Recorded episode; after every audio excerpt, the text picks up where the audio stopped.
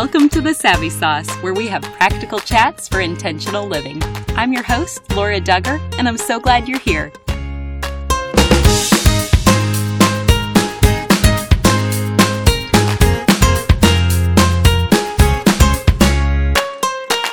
Today's episode is brought to you by Fae and Monroe. They make hand stamped jewelry and accessories, and they're located right here in central Illinois.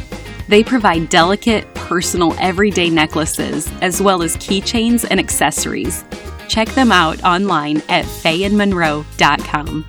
Today we get to chat with Jami Kaeb. She is a dreamer and a coffee lover. She is married to Clint and the mother of seven, five through adoption. Jami founded the Forgotten Initiative in 2011, and today we get to hear more of her story. We get to be inspired by God's work, and she will share with each of us how we can serve the foster care community in unique ways. Here's our chat. Well, hello, Jami. Thanks so much for joining us today. I'm really excited to talk with you and to have this conversation. If anyone hasn't met you yet or heard about the Forgotten Initiative, would you mind just sharing a little background on both? So for us, I would say even all the way back to several years ago, if you would have asked me, you know, what do you think about adoption or foster care? Would you ever do that? I would have said, oh my goodness, only if I cannot have children. Um, because I was very afraid of adoption. Honestly, I really didn't even think about foster care. And I remember when Paige was an infant and now she's 15, hearing a broadcast on the radio about adoption and I can still vividly feel that pit in my stomach as I said to the Lord, I hope you're not trying to tell me something. So that's where I was. But God, in his gracious way, was so faithful to bring people into my life who opened my eyes and brought awareness to this whole world of adoption and ultimately foster care. For us, adoption became our first experience was with our son, Hudson, who we adopted from Guatemala. And then it was now 2008, and we had kind of caught this adoption bug. And we already had another daughter. So we had two daughters biologically, and then we adopted our son. And now we wanted to adopt again. And this time we were going to try to adopt from the United States. And God took us on a journey that was not what we expected. And it was very painful because basically every person um, said, no, this is not, this is no. and for me it was it was a very difficult time because I'm a very emotional person and all in. And so when God was saying no, no, no to adoption, I was saying, why? This is a good thing. I don't understand this. This hurts. This stinks. I hate this. And yet God in his graciousness opened our eyes to a whole new world through the journey of saying no and the journey of waiting. He opened our eyes to a whole new world, the world of foster care. He taught us that it's not about bringing a child into our family, but it's about bringing our family to a child. And so we started to go to foster care classes. And that's, this is where we learned that really foster care is about coming alongside another family. It's not just about providing a safe place for kids, which it is, but it's about coming alongside another family for a temporary, for a time, with the hope that if this family can come back together, then that's a win. Um, and so we kind of learned about that. And at the same time as we're learning about foster care, I remember watching a video of a little girl who was waiting in a foster care office. And the worker was calling around trying to find a home for her. And everyone was saying, no, I can't, I can't. And watching that there and getting to know this world of foster care was just eye opening and it just broke my heart and I could not believe that this was happening in my own community. I thought, this is not okay. So at this time, we had our three kids still.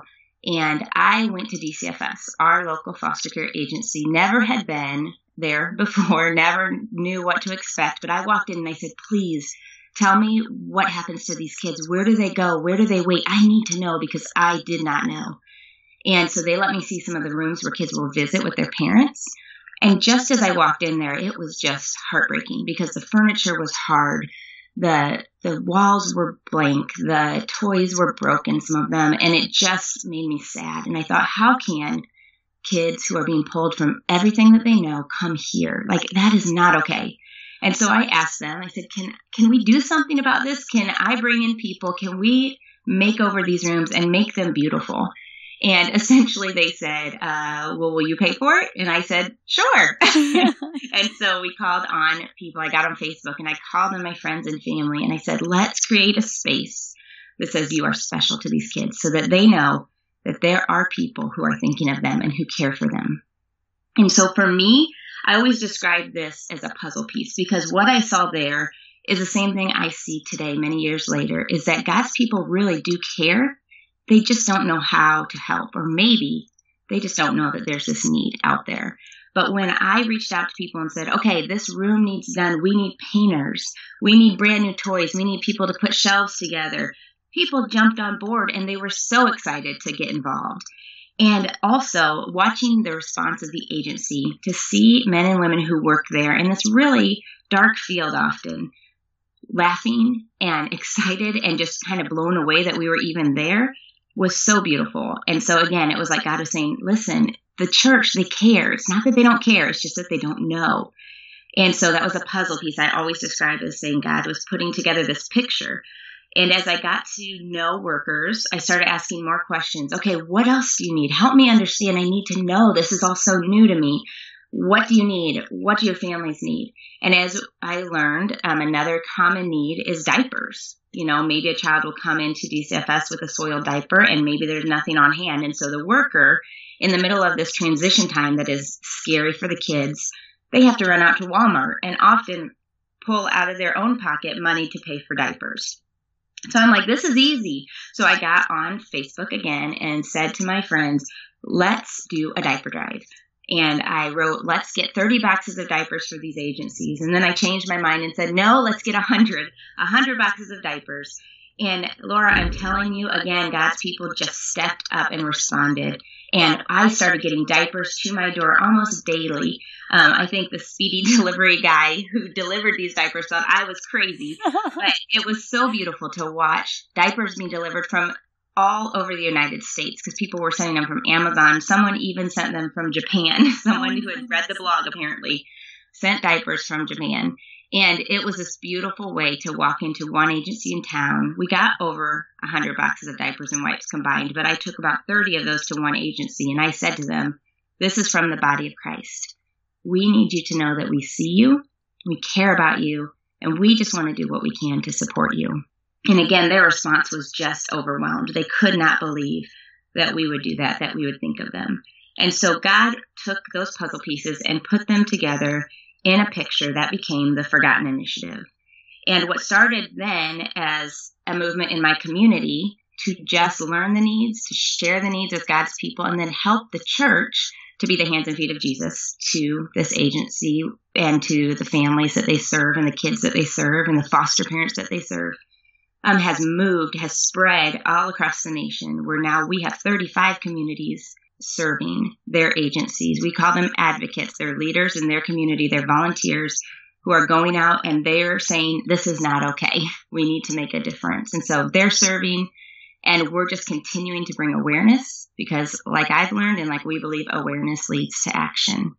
So that's really the story, really, to TFI and during this journey, as we're in those foster care classes, after going through the classes and really getting our whole brains around this idea of foster care, we determined that yes, this is what we want to do. And after those classes, we got a call about two little boys.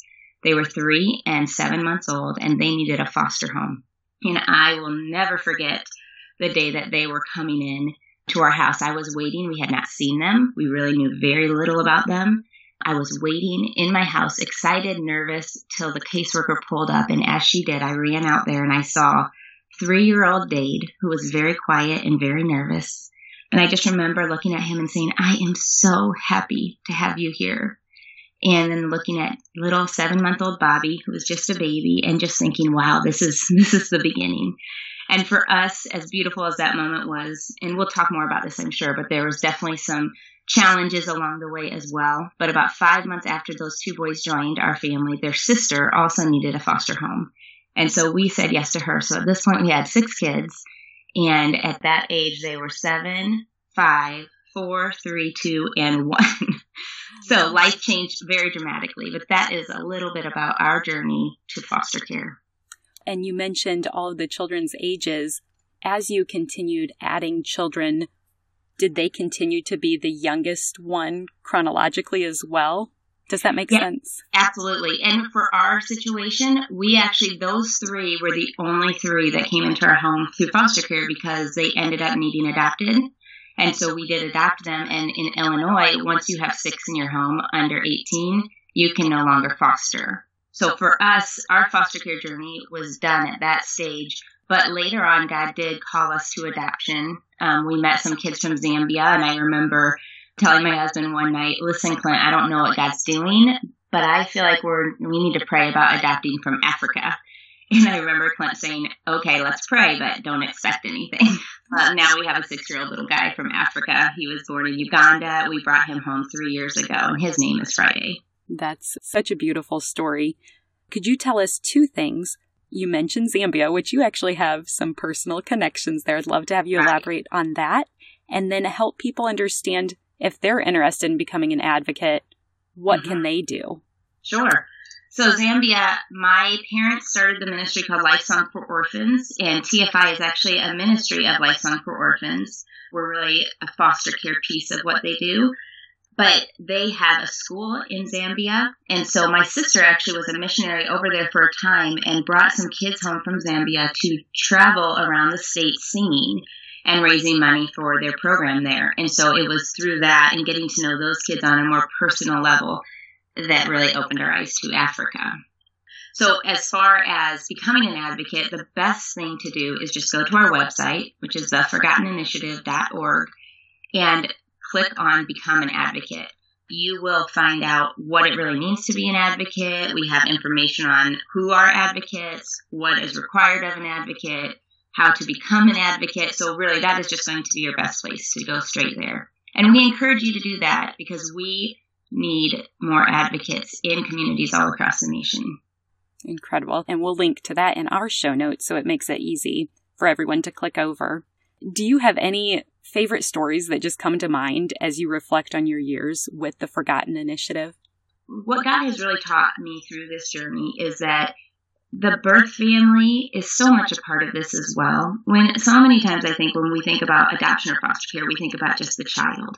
But there are parents out there, and really on the day that we received those wonderful boys who we just loved, that was a day that their parents' arms were empty as well. And so our hearts were full because we were ready to start, but this, this family on the other side was empty and broken. And so there's just pain and joy that go side by side in foster care and adoption. And I think so much of the experiences I've had with their birth mom, I'll call her Sandra here, but I remember the first time we ever talked.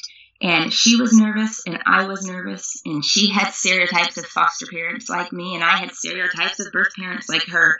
And yet, as we talked and we started to learn each other's stories, we developed a relationship to the point that when she became pregnant again, she asked me to be at the birth.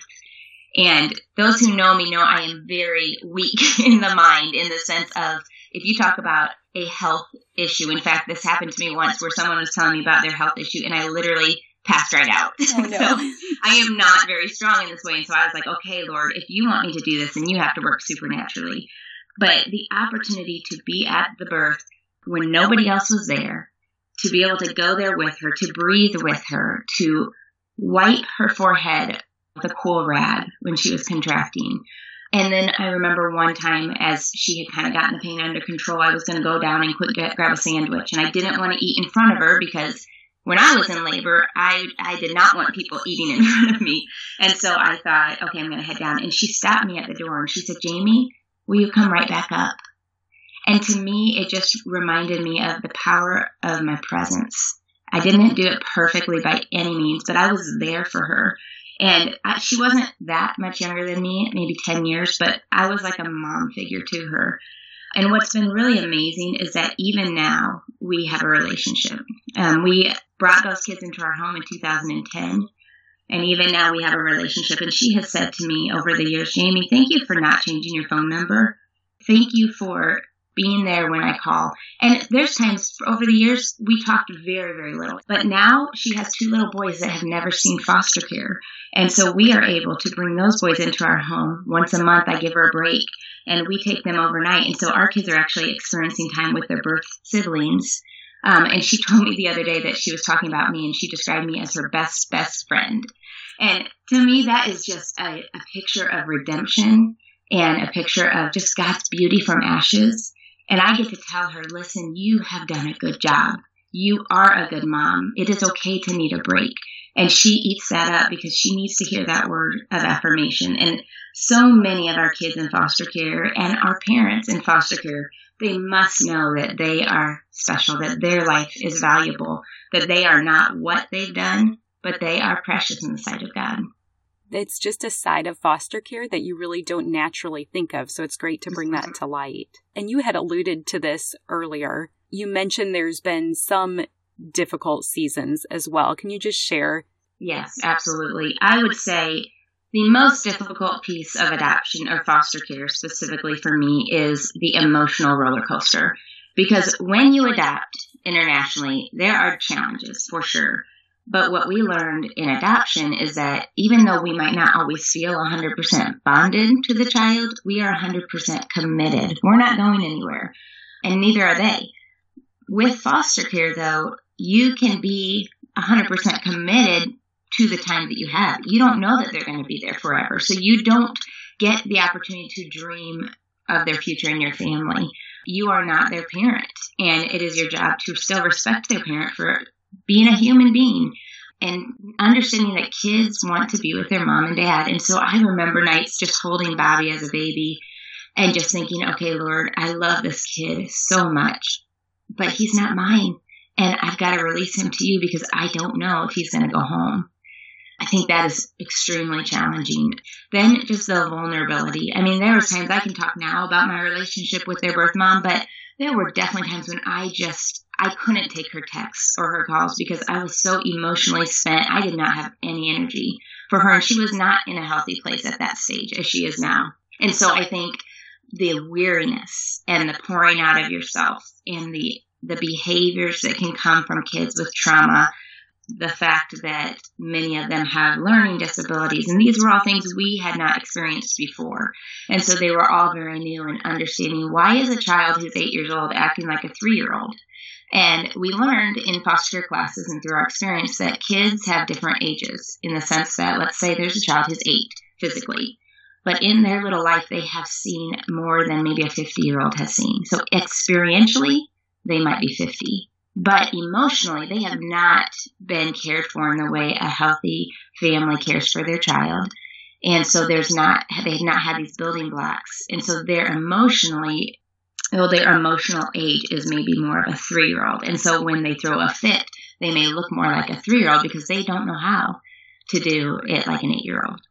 And so just learning those things and trying to understand kids where they're at and not parent the way you just feel to parent, even though we blew it many times. But the other thing is, I definitely went through a season of depression through that, um, starting having three kids and then going to six kids essentially in a few months. We moved, we got head lice, we got staph infections, all things that came through foster care. It's those are the hard things. I mean, I just remember feeling so dark sometimes and so vulnerable and like I don't want to do this anymore. It is not fun. It is scary. What if something happens to my children? All those kinds of questions and fears are very real in the foster care journey. Wow, thank you for being transparent so that we can put ourselves in your shoes. And now a brief message from our sponsor. And Monroe, owned by Allison Suter, makes hand stamped jewelry and accessories, and they are located right here in central Illinois. They provide delicate, personal, everyday necklaces with personalized stamping, such as your wedding date on a necklace. They also offer stamped keychains and accessories that can be used on backpacks, purses, and cosmetic cases or wallets. I ordered a keychain for my mother in law, and we had the charm stamped with each grandchild's initial. She loved it. Fae and Monroe's products make excellent gifts for everyone from grandparents to young daughters or students. Check them out at faeandmonroe.com or on Facebook and Instagram at Fae and Monroe. And for a limited time, when you use the code SAVVY at checkout, you will receive 15% off your order. Make sure you order soon to guarantee delivery by Christmas. Thank you, Fae and Monroe, for your sponsorship.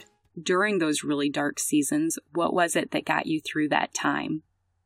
Oh, I think certainly the body of Christ.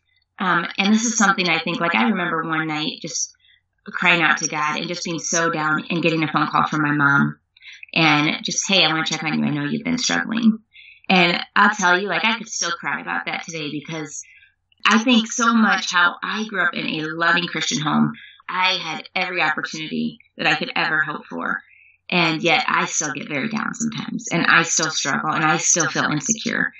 And then I think about these kids and these families and how can we expect them to walk in a healthy way all the time or to just keep going or to just do what they need to do because they don't have the people around them. I remember one time when we had head lice and I was so, this was right after our third one came and I was so spent. And Clint and I were going to take a date and we needed this date so desperately. And a friend was going to come babysit. And when we found the head lice, I texted her and said, listen, this is our situation. You know, we'll reschedule. And she wrote right back and she said, no, no, no, I'm still coming. I'll be there. And again, another time I could just bawl because she was willing to step into our mess and be there for us. And I can't tell you that night was so powerful just to know that there's people with us or standing. I can still remember where I was standing when I opened a note from a friend who said, I just want you to know that I appreciate what you're doing and we're praying for you. And here's a gift card to Starbucks. Go have a coffee on us. These kinds of things might seem so simple to us, but for the one who's struggling, oh my goodness, it's, it means everything because what it says to us is that we're not alone. Wow. And that mobilizes all of us to know what kind of action we can all take even today. It just leads into another question I have. You've talked about the difficulties, but what have been some of the unexpected joys?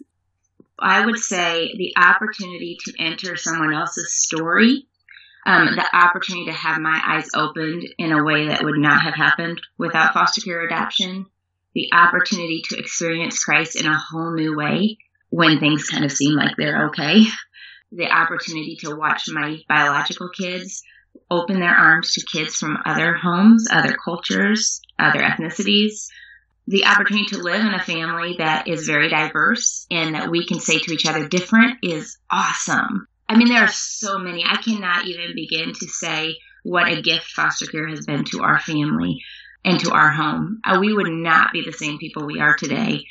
And just the opportunity to know my children. Five of my children I would never know without foster care or adoption. Yes, and we hear you, we see you, we appreciate all that you've done as well. More importantly, you know that God sees you. Is mm-hmm. there anything specific that He's taught you through this season? Yes. um, I would say a few things. It's not about me. That's a big one. Um, just realizing that it's not about me. It's not, his job is not to make me happy or to make things go okay for me. He is going to be there with me always, but it's not about me. When things go wrong, it's not because he's angry with me. It's just because life is hard and he's going to be there. So that's a huge one. It's not about me. Another one, God's plan is often different than our plan. But when you trust him, oh my goodness, the adventure of faith.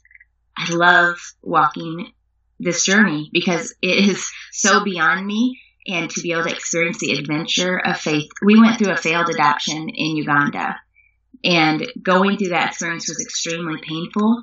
But before meeting our little girl, we found ourselves on these boda bodas, which are like dirt bikes, traveling, riding up into the mountains of Uganda with a hundred foot drop offs off the side as the path narrowed and narrowed on our way to meet our little girl, going by kids who had never seen white people in their lives, yelling out to us, Mzungu, Mzungu.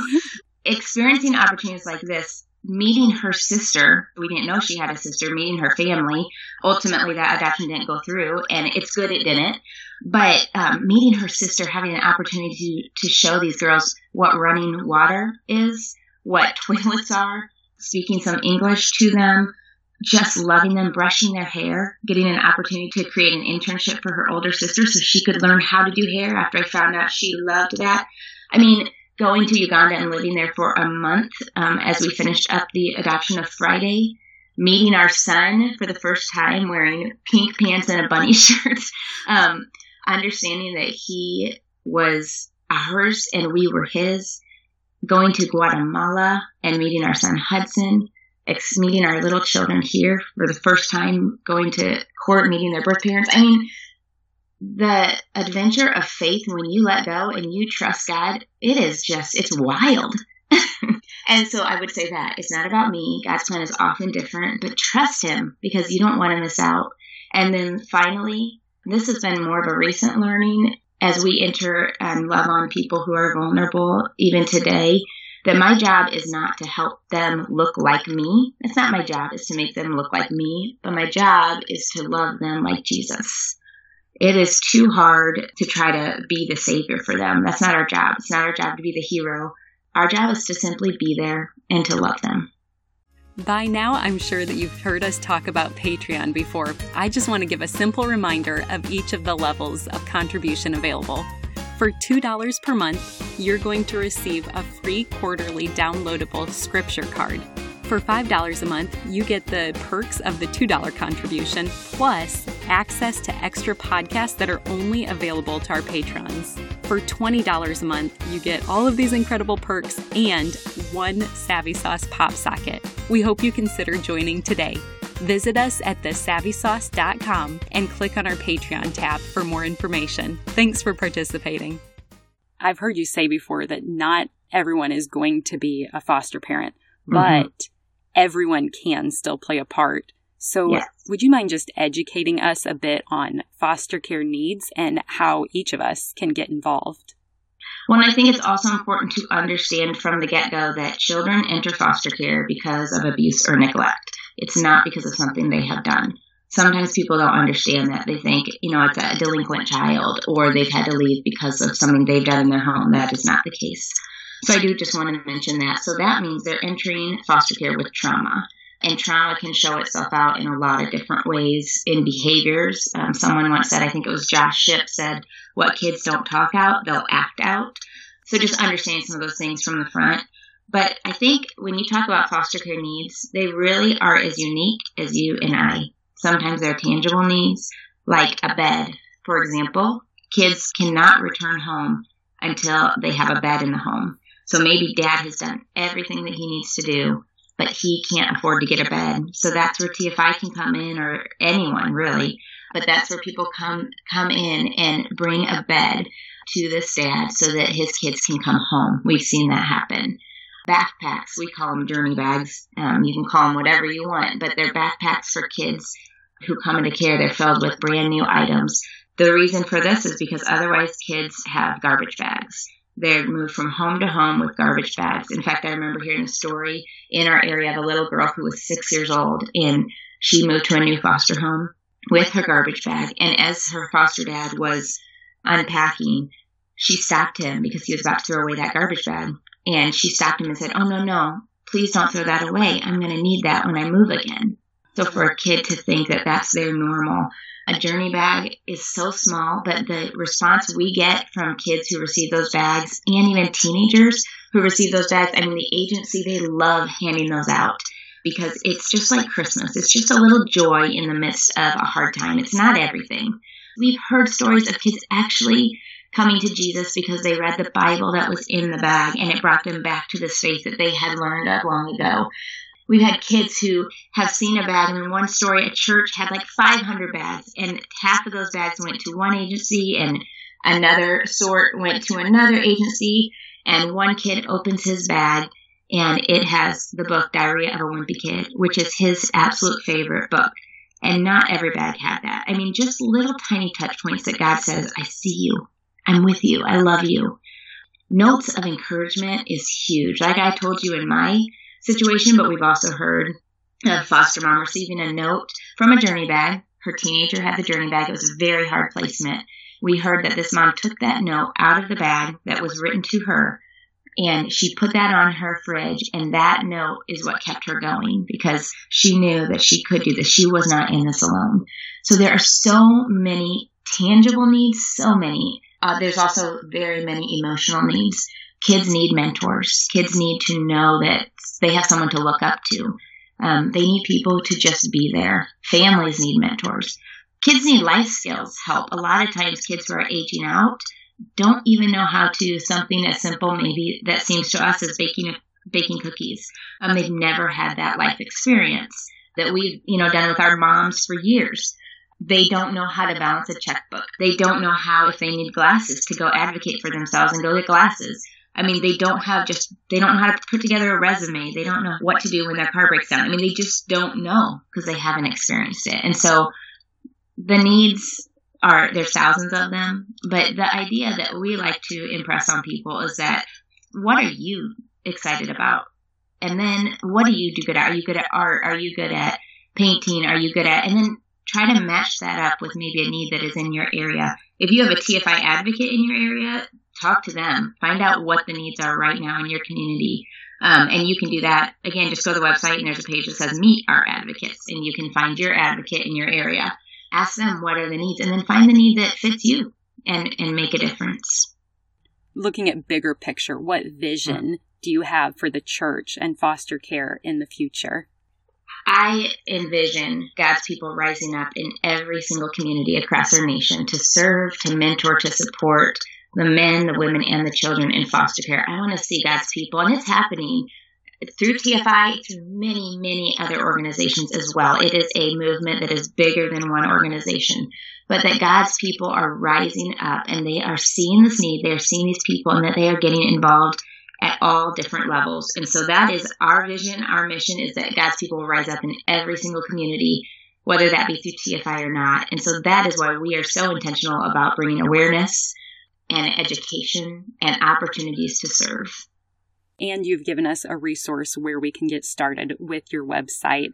You mm-hmm. also do podcasts where you highlight foster care stories and even things we wouldn't think of related to it, like human trafficking. What other resources would you recommend if somebody wants to learn more about this topic? Our Facebook page, the whole point of our Facebook page is just to bring hope and encouragement and education. And so you're going to find little about TFI and a lot just opportunities to share or get insight. So go there, facebook.com slash forgotten initiative. And you're just going to see a lot of graphics that have a quote on them or an article that is going to bring encouragement or awareness. That's a huge place to go. Our blog that's on our website. I love our blog because it is written by foster parents, by people in the field. I mean, we basically just try to curate a lot of great content. We find great bloggers and we say, "Hey, you want to join our team?" And so our our blogs is not are not written by TFI. They're written by people out in the field. And so we're just trying to share. Basically, I heard, I think it was Michael Hyatt saying once, you need to be the DJ and play the hits. And that's kind of our goal on Facebook, on Instagram, on our blog is let's find the best information and get it out there in the hands of our people the other thing I really am excited about is we just created a brand new children's book series. Um, we call it the Who Loves series. And so this is for kids in foster care specifically, though any child could read it. And I would encourage other children who don't have this experience to read it too, because it will definitely give them an insight into the world of those kids in foster care who may be in their own classrooms at school.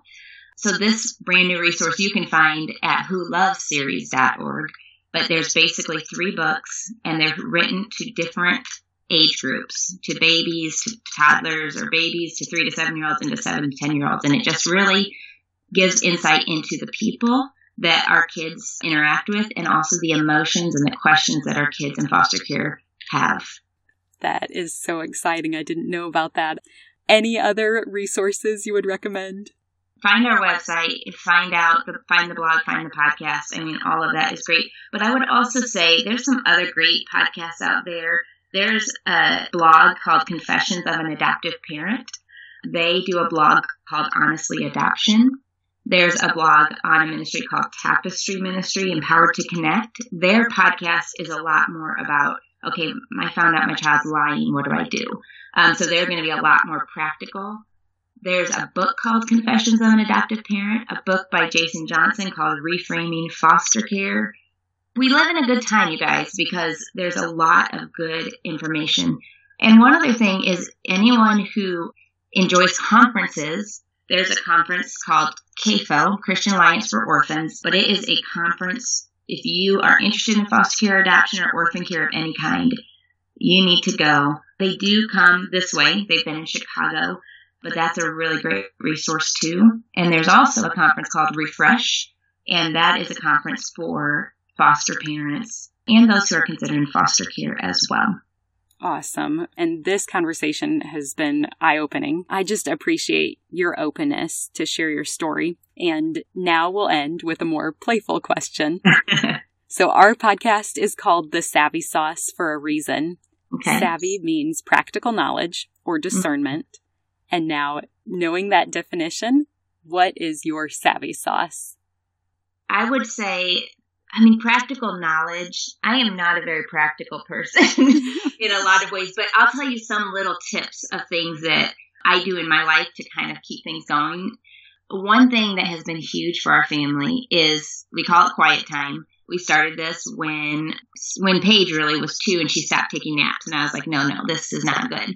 When we had few kids, the quiet time was much shorter as we've grown in our family, the quiet time has gotten quite a bit longer. But I will tell you, every single day, now all my kids are at school, but even on the weekends, we make our kids go to their rooms and do something quietly for two and a half hours. And I know two and a half hours might sound like a whole lot of time, but I'm telling you, it is essential for our family because I need that time and my kids need that time and they don't love it but they have learned to. That's just part of our life and i want them to understand that in your daily rhythm you need to take time to just pause and to stop and to be quiet. I would say also scheduling date nights with your spouse that has been huge for clint and i they we schedule date night every two weeks and we have a sitter and we have it on the calendar and it just happens and we forget that it's coming up and all of a sudden we'll see in our calendar oh my goodness it's date night like that has been huge for us to just stay connected. Um, we go out for four hours. So we go out and we sit and eat, and then we'll just maybe go to Barnes and Nobles and just read, even separately. It's enough time that we can talk through whatever we need to talk through, and also that honestly, sometimes we can even get a little bit bored and be like, okay, what do we do now? and I think that's a healthy place to be because you need that time. There's nights when we just talk, talk, talk, and there's nights when we'll sit and read together, just be. I think date nights with kids is another big thing that we do. Um, actually, it's date mornings usually once a week in general. This definitely can can spread out longer than it is, but once a week, I will take a kid or Clint will take a kid out to like Denny's for breakfast. And so basically the goal is that every week one of us is taking one of our kids. For us having a big family, it's really, really important to us that we invest in them that they know that they are heard. They're not just one of the pack. They, I want them to know that mom gets me and mom hears me and mom sees me and dad sees me. So those are a few things I think are huge. Can I give a couple more? I love this kind of stuff. this is uh, amazing. this like keeps me going. This gets me excited. Is organization stuff because I think having a big family, you feel like a lot of things are out of control, and so there are some things you can control. Putting workout clothes out the night before, so when I wake up, I will go to the gym. If I don't put them out, often I won't go. That's something simple. I think making kids work is huge. I tell them, guys, I can't do this on my own. I need your help, and so um, I heard from a friend who taught her kids when they were eight years old how to do laundry. And so last summer, I taught all kids who were eight and older how to do their own laundry. And in the summer, their job was to do their own laundry, to wash, dry, and fold it and get it in their rooms. That was huge. And the final thing that has been a game changer and has changed my whole life is online grocery ordering. Well, with a family that big, you have to have these amazing ways to all work together. I just want to say thank you for bringing a voice to the voiceless, for being obedient to God's specific call on your life. Your faith mm-hmm. has clearly been put into action and it glorifies our God. He's the one who desires and offers to be the father to the fatherless. Mm-hmm. So thanks again for doing your part, Jami. Mm, Laura, thank you so much. One more thing before you go. Have you heard the term gospel before? It simply means good news, and I want to share the best news with you. But it starts with the bad news. Every single one of us were born sinners, and God is perfect and holy, so he cannot be in the presence of sin. Therefore, we're separated from him. This means there's absolutely no chance we can make it to heaven on our own. So, for you and for me, it means we deserve death and we can never pay back the sacrifice we owe to be saved. We need a Savior.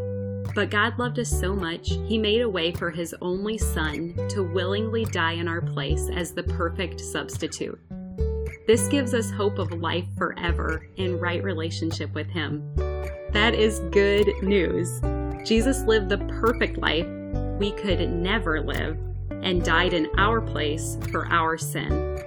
This was God's plan to make a way to reconcile with us so that God can look at us and see Jesus. We can be covered and justified through the work Jesus finished if we choose to receive what he has done for us. Romans 10:9 says that if you confess with your mouth Jesus is Lord and believe in your heart that God raised him from the dead, you will be saved. So would you pray with me now? Heavenly Father, thank you for sending Jesus to take our place. I pray someone today, right now, is touched and chooses to turn their life over to you. Will you clearly guide them and help them take their next step in faith to declare you as Lord of their life? We trust you to work and change the lives now for eternity. In Jesus' name we pray. Amen.